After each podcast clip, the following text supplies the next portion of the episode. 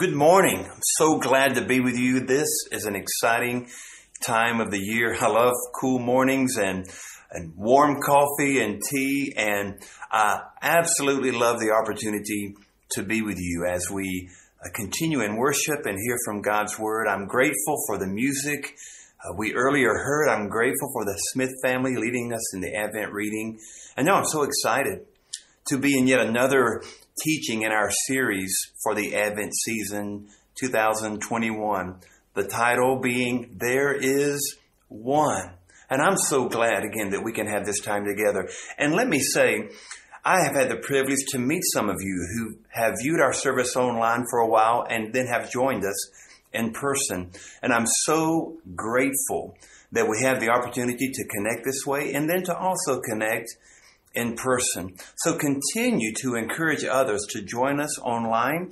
We are honored that God has made the provisions and has given us the resources to continue to join you in this very special way. So thank you for allowing me to join you in your home, on your device, or wherever you may be. And thank you that I can bring my coffee with me. And I am so glad to join you today. Hey, there is one. This becomes the powerful and necessary message of Advent and for all time. There is only one way to the Father. Jesus said this clearly in John chapter 14, verse 6. The Bible has proclaimed this from beginning to end that there's no other way to live at peace with God than through Jesus Christ our Lord. So this Advent season, may we have that truth more embedded in our hearts and, and in our thoughts and in our commitments because there is one and his name is Jesus Christ. This Advent season, we focus upon the fact that there is one child who came. There is only one way to the Father.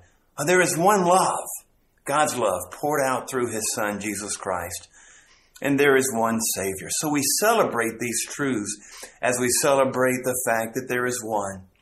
His name is Jesus. You know, I'm, I'm always fascinated that the entire globe, seemingly some 98%, certain uh, research tells us, of the globe that actually pauses and worships some way during the time of Christmas and recognizes that Christmas references the birth of Christ. I find that fascinating but there are, are times when, although we, we celebrate Christmas and the significance of the, of the, of the focus upon the birth of Jesus, we, we sometimes don't realize that, that there's one. There's no other. God sent Jesus and he has fulfilled every promise that God has ever given us. Jesus has fulfilled every truth that God has revealed to us in his word. So this Advent season, we, return to those absolute truths that point us to this astounding fact there is one way to the Father, and that's through the Son. His name is Jesus Christ. So today we enter into God's Word to discover a great truth uh, concerning the fact that there is uh, one way to God. Uh, Rick Mattson, author and uh, speaker, uh, in his book, Faith is Like Skydiving, Great title, huh? In his book, he made this observation. Concerning salvation, we have not made the exclusive claim. Jesus has. And then he continues, Jesus said, I am the, the way, the truth, and the life, and no one comes to the Father except through me. Mattson continues, that exclusive claim comes from Jesus. That claim is not ours. We respond to that claim by trusting in who Jesus is and by responding to his authority. So because of who Jesus is, we know that what he says becomes absolutely true and therefore we believe in his claim that he is the only way to the Father, for that is indeed fact. I love this quote from Mattson because we are reminded that to say Jesus is the only way to the Father, the only way of salvation from sin and brokenness, is not to make some, some confessional rhetoric claim, nor even to divulge some uh, discovered truth of theology. Uh, to claim that Jesus represents the way to the Father, first and foremost indicates that we're responding to Jesus and we understand that what he has said is true, for he's the only one that has the authority to that claim. And so today we, we listen to the words of Christ and we respond by faith that He is the only way. You know, some 700 years before uh, Jesus was born, the prophet Isaiah announced that a child would come. He would be the Prince of Peace. And that statement, that title, Prince of Peace, actually indicates that this child would be the only way wherein one can find true peace with God, meaning true salvation. And so Christmas becomes a time where this truth is very evidence that Jesus represents the only way to the Father, for He is the Prince of Peace. He is our only way to know God and to have peace with God. But even in the announcement of His birth, we find expressly evinced the truth that Jesus is the only way. This becomes evident even in the announcement of his birth. So today I invite you into Luke chapter 1 and we begin looking at verse 26 and we'll, we'll study through verse 38 to discover that just in the announcement of his birth alone, there are some incredible truths that secure in our hearts the exclusiveness of who Jesus Christ is as Savior and as Lord. So if, if there uh, exists in your thoughts or in your mind any doubt as to Jesus Christ, oh, I pray that you'll hear these words from, from God's truth concerning the announcement of the, the birth of Christ. And in this announcement, I'd like to share with you two very significant realities. Two realities from the birth announcement of our Lord that should impact our lives today that prove Jesus Christ represents the one way, the only way uh, to the Father. Now, this birth announcement that came to Mary represents a phenomenal encounter of heaven to, to human life where, where God engaged with Mary, made this incredible announcement. And today we know that that announcement has been completely fulfilled in Jesus. So consider these two realities. The first reality of the birth announcement expresses this truth. God made accessible what was inaccessible on our own.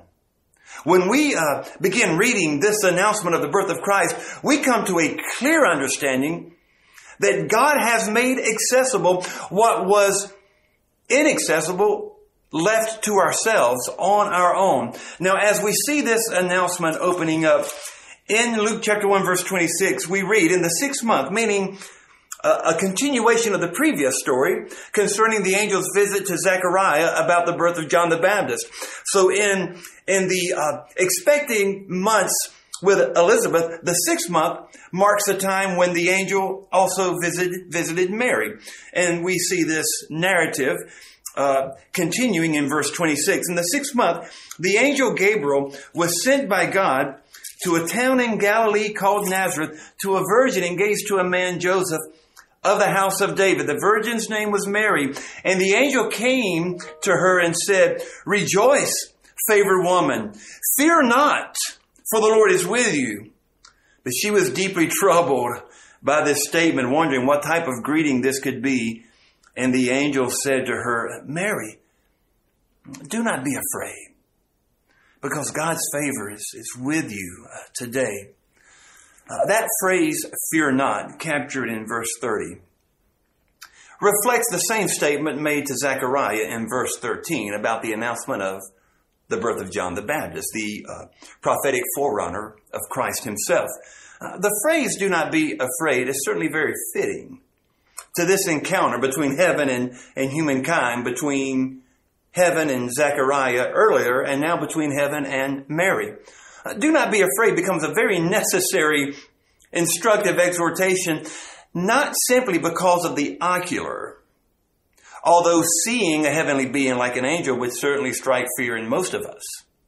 But the, uh, the encouragement not to be afraid does not merely reference an encouragement not to be startled by the ocular view of this angel, because something more deep, deeply resonates here. This becomes God Himself stepping in to Mary's life. Now, in, in biblical references, the appearance of an angel could indicate either really, really good news or really, really bad news. So obviously, when an angel would appear, and, and, these were select times all throughout the scripture when an angel would actually become manifested in front of, a, of an individual. And oftentimes, uh, the announcement was of God's judgment. Many times, the announcement was of of God's interaction and, and God's uh, overwhelming announcement of what will become as good. And obviously, that becomes the the case here. The angel is about to make a phenomenal announcement, but Mary earlier, like Zechariah, became very afraid as to what this visit might mean. The, the fear is not just ocular, but the fear becomes a reaction to the holiness of God and the presence of heaven becoming manifested before us. Who could stand in front of such holiness and awe? And yet here, uh, the angel Gabriel has visited Mary and she's become, become fearful because of the holiness of God. Just ask Isaiah. In Isaiah chapter 6, we see this truth manifested. The holiness of God uh, certainly uh, causes us to bow down in the, in the greatness of God. And whenever God's presence become referenced through a, uh, his voice, through, through light, through an angelic visit, all the, the experience becomes overwhelming. In fact, historically, all throughout the lives of God's people up until this announcement, up until the coming of Christ. The history of God's people resonated an overwhelming, uh, an overwhelming experience of considering God's presence. In fact, the ceremonial restrictions that God had for His people limited the actual entrance into His presence. In fact, if you were to read a New Testament summary of the entrance into God's presence, you would read in Hebrews chapter 9 verse 7 that, that the high priest went into the inner room, the second room or the Holy of Holies only once per year to make sacrifices for the people of God. And in fact, the scripture says in the book of Leviticus that he would have to make atonement for his own sin and then uh, the sins of the people, but only once per year. And now, for Mary, all of heaven seemed to pause as Gabriel stepped right in front of her to make an announcement about God's very plan for her. And so what she thought in her mind is totally inaccessible on her own, that no one can stand to be in God's presence, became a reality. And so let's begin there. God made accessible what was inaccessible on our own, a reflection of the limitedness to the presence of God in the historic lives of Israel. And now an announcement is about to be made to Mary concerning the fact that God will send the Messiah and he will die for us, giving us all the opportunity to have access to God, to be in a relationship with God. And so to, to see this truth a little deeper, notice several facts that come alive in the announcement. First, God made himself known. We've just read this, that an angel Gabriel was sent to Mary and he spoke to her by name personally concerning God's will for her. Now you may say, well, the angel doesn't necessarily uh, precipitate the, the reality of God's presence. Well, if you were to read back to verse 19, when the angel visited Zechariah, the angel identified himself as Gabriel who stands in the presence of God. So God's voice, God's presence became, became noted as the very angel from his presence stood before Mary. So through Gabriel's announcement, God made himself known. Again, limited until we behold his glory in the person of Jesus Christ. But God, through the announcement of Gabriel, will, will announce that what has been inaccessible in man's own resources will become accessible through the Messiah. God made himself known uh, to Mary. Uh, the, the cartographer, the, the map maker would remind us, looking at a map of, of, of, of ancient Israel, uh, the, the the cartographer would remind us that the place from where Mary hails, Nazareth, was tucked in in the uh, small, uh, seemingly obscure corner of, of this geographical region of Galilee, nestled up against other boundaries of, of pagan uh, nationalities or locations. And so God stepped into the life of what seemed to be an obscure young lady in an obscure location to make known his plan of redemption. God made himself known Not completely, that happens in Christ, but God made himself known through Gabriel to Mary so that he could make his plan of redemption known. So let's keep reading. Do not be afraid, Mary, you found favor with God. Now listen, you will conceive and give birth to a son, and you will call his name Jesus. And he will be great, and he will be called the Son of the Most High. And the Lord God will give him the throne of his father's David. He will reign over the house of Jacob forever, and his kingdom will have no end. God's plan of redemption becomes very evidenced here with several references to this child who will be born, purely and undefiled, to Mary. You will call his name Jesus. You will conceive him, and you will give birth to him, and he will be named Jesus. Uh, for just a moment, I'd like to reference another gospel, the Gospel of Matthew. In Matthew chapter 1 verse 21, the, the statement there rings out, you will call his name Jesus for he will save his people from their sins. Here, referencing the same event, the statement becomes, you will call his name Jesus, he will be great. Uh, Matthew's gospel was originally given to Jewish Christians. They understood the name Jesus to actually mean that which is found in the Old Testament name Joshua, meaning God saves, God's salvation. And so Matthew was led to, to actually explain the name Jesus, meaning salvation. He will save his people from their sins. Luke's gospel uh, was primarily written to Gentile Christians who did not have an understanding of the, of the Hebrew name. Therefore, I love the summary statement God led Luke to make He'll be called great. The, the word in the Greek, mega. He will be greater than, than all. And he will be called the Son of the Most High. In the original text, the phrase, the Son of the Most High, actually exists without an article, so you would literally read, Son of Most High. In our English language, that sounds awkward and incorrect, but in the, in the Greek text, the, the absence of an article, the actually adds emphasis to what becomes described.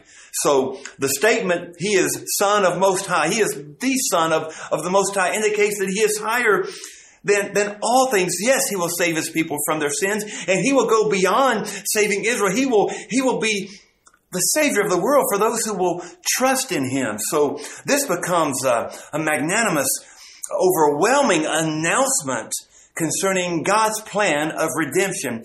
God made himself known through Gabriel to Mary so that he could announce his plan of, re, of redemption. And then the statement continues. He will, he will be given the throne of his father David. He will reign over the house of Jacob forever. This reign over the house actually foreshadows what two specific Psalms proclaimed uh, as looking forward to the coming Messiah.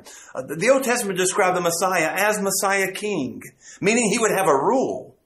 Now, I love Psalm chapter 2 verse 7, wherein it says, if God is speaking, you, you will be my son forever and I will, and I will give you uh, the throne.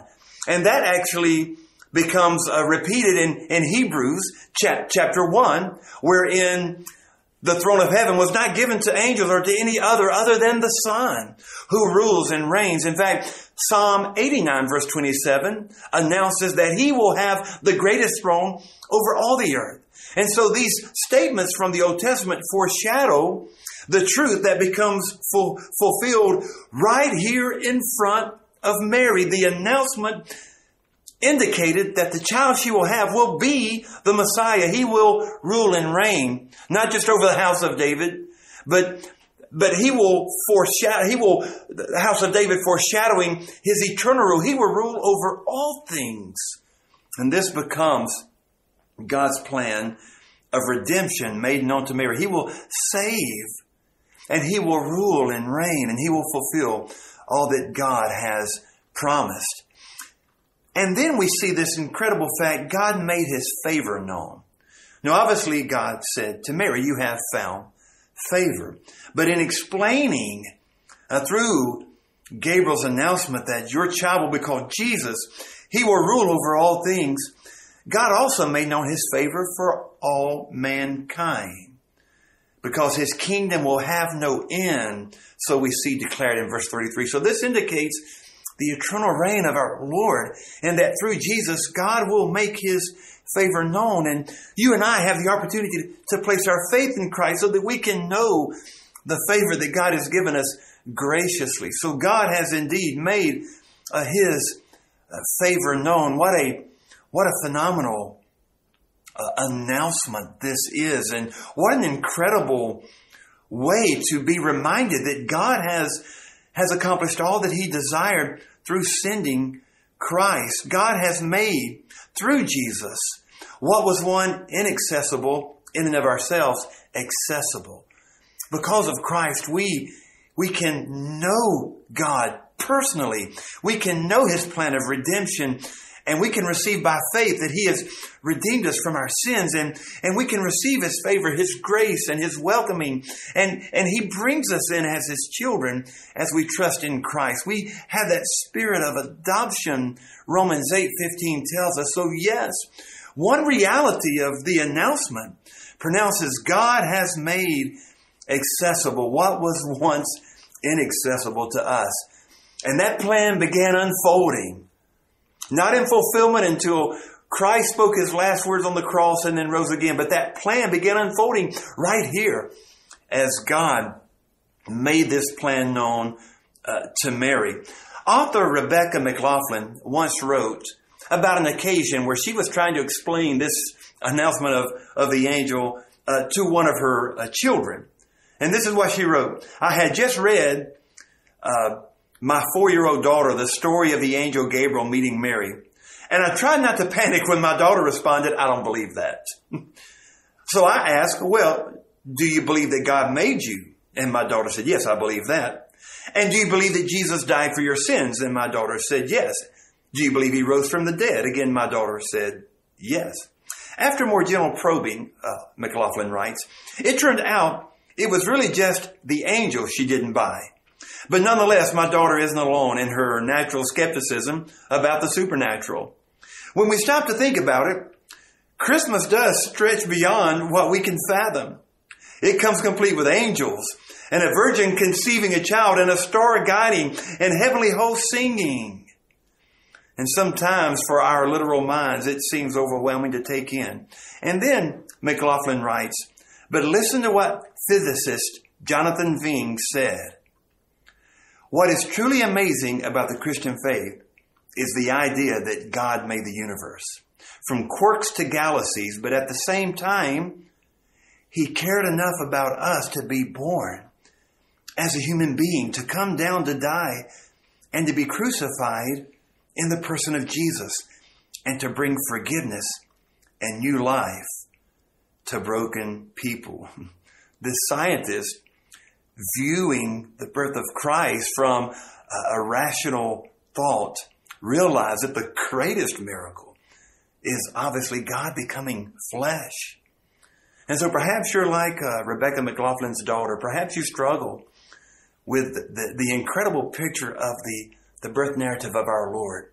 But all the greatest miracle, beyond the creation of all the galaxies and all the microbiotic living organisms in our world, the greatest miracle becomes that a God who, who has created all things would, would send his son, would come in the flesh to become one of us, that we could know him. That represents the powerful message of Christmas.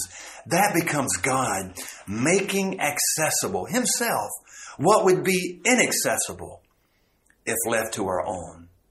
God sent Jesus that we might be brought to Him, back to God, to know Him. What a phenomenal reality we have at Christmas time. Now, there's a second reality uh, that I share with you from this announcement. Not only did God make accessible what was once inaccessible left to our own, but secondly, God made possible what was once impossible if left to our own. Okay, one may say, God has sent Jesus so that we can know God and have access to Him. But how is that possible, one might ask? Uh, you don't know my sins. You don't know my limitations. How would God care about that? How could this be possible? God made possible what would otherwise be impossible on our own. Now, before we complete the announcement of our Savior's birth, I simply want to fast forward to verse 37 of Luke chapter 1. the grand summary, serving as a foundation to this entire narrative of the announcement, exclaims, For nothing will be impossible with God. You see that proclaimed in verse 37. Nothing will be impossible with God. This is in direct response to what Mary actually said to Gabriel after he completed the announcement. When Gabriel had finished, back to verse 34, Mary asked, How can this be? Because I have not known a man. Literally, I've not been intimate with a man. How can this possibly be? So I do not think Mary was having a lapse in her strong faith in Jehovah. But rather, I believe Mary was looking for some truth that would serve as instruction for what she would do next. You know, sometimes we, we face a truth that God has given us and we so desire to act on that truth, but many times our question becomes, what does this mean for me right now? Well, that would be a great summary of Mary's inquiry. How can this be? What do I need to do? I, I do not doubt this is truth, but what would be my next step? How can this be? And then the angel replied. Oh, before we read how Gabriel replied to that, again, consider that statement in verse 37. With God, all things are possible. Nothing will be impossible with God. This term impossible needs our attention very quickly. In fact, the term was also used in the Gospel of Luke in chapter 18, when after Jesus' response to the rich young ruler dismissed him, the crowd responded, then who can be saved? You know, the rich young ruler had his religion all stacked neatly and compartmentalized. And then Jesus said, uh, one other thing, sell all you have and give it to the poor and then come follow me. And the rich young ruler departed. And the crowd who heard this, according to Luke 18, said, then who can be saved? In response to that question, Jesus said, what is impossible with man is possible with God. Now, this word impossible, right here from Luke chapter 1, actually comes from a root word, dunamis, translated power. Here, that word in the Greek dunamis is given a prefix a, alpha, or in our language a, so that it becomes pronounced adunamis, meaning the opposite of dunamis, the opposite of power, the absence of power. Hence the translation impossible. So back to Jesus' words in Luke 18, when Jesus said, hey, what is impossible with man is possible with God. Uh, the, the rendering would be what is, what is adunamis with man, what is without power with man, is with power concerning God. What is impossible without power with God is power. Very possible. So this becomes the answer to Mary. How can this be? She said from the original text, how can this be in yourself? Adunamis, without power, impossible. But with God, all things are possible. All things are dunamis, possible with power. Now consider uh, specifically the uh, the changes that came, the the power that God revealed from that truth. All things are possible with God. All things are dunamis. All things are with God uh, filled with His power so that what He has said will be accomplished. So there are several um, details to this. First, the most obvious uh, from the from the narrative of the announcement, God made all things possible at the birth of Jesus. Mary said, uh, "How how is this possible?" Earlier, the angel said, "Mary, you have found favor with God." Now, I have to say the word favor is very significant, uh, not, not, just here, but throughout the birth narrative and throughout the scriptures.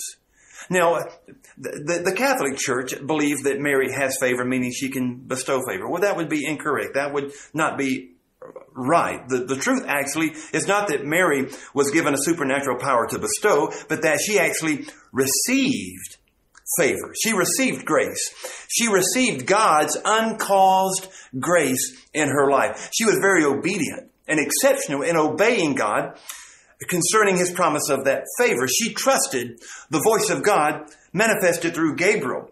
And therefore, Mary found favor as she received God's grace, his unmerited goodness, and his choice for who would be the earthly mothering vessel of the Messiah to be born. And then the angel said, when Mary asked, How can this be? I do not want to disobey you, God, but I do not understand how this can be. Uh, back in verse 35, the angel replied, Well, the Holy Spirit will come upon you, and the power of the Most High will overshadow you, and the Holy One will be born. Uh, God made all things possible at the birth of Jesus. This word, overshadow, seems to be reminiscent of, of, of a picture of God's presence in the Old Testament when the cloud by day and the fire by night overshadow the tabernacle. The scripture actually reads that God's presence in the cloud and the fire overshadowed and this mysterious presence covered and, and hovered and, and was a very real reality. That seems to be so reminiscent to Gabriel's answer to Mary. The Holy Spirit will overshadow you. He will, in a deep, deep mystery, will envelop you through the power of God and you will conceive the Messiah. Oh, what an amazing, overwhelming miracle. You know, I'm always amazed at the uh, research in our culture concerning certain uh, doctrines people believe. And I, I, was amazed at the high number of people who actually believe in the reliability of the virgin birth. It's, it's fact. So if that's fact, how can we discount that Jesus represents the only way? Because this becomes the phenomenal miracle wherein the Holy Spirit overshadowed Mary and conceived the Messiah without human generation, without human contact. The Holy Spirit overshadowed her in, in a deeply mysterious way. And the Messiah, seated in her through the hand of God alone. And she conceived and gave birth to the Messiah. What an incredible, an incredible display of, of God's power.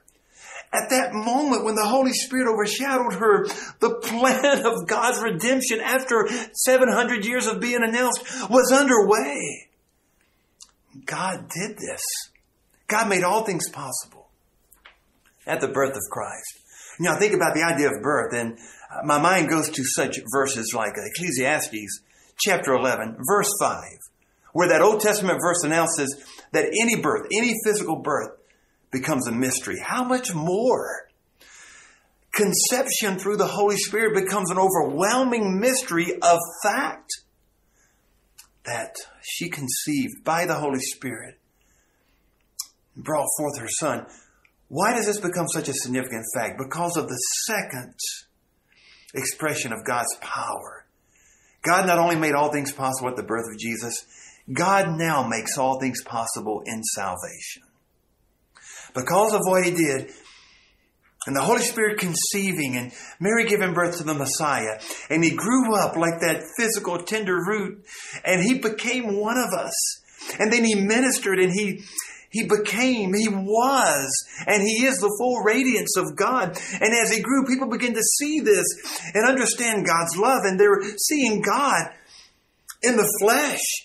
John 1:14 we beheld him as the only begotten of the Father full of grace and truth his glory was beheld and he ministered for a bit over 3 years and then he died and pronounced that all the work of redemption was done and he rose again. And here we sit embracing this truth because God has made all things possible concerning our salvation. Oh, my, my mind races to Romans chapter 1, verse 16, wherein the statement rings out that we, we are not ashamed. Paul wrote, I'm not ashamed of the gospel of Christ because it is the power of God for salvation. The word there is the same as here in the narrative of the announcement of our Lord's birth. The gospel is the power of God, the dunamis, that which will make possible salvation.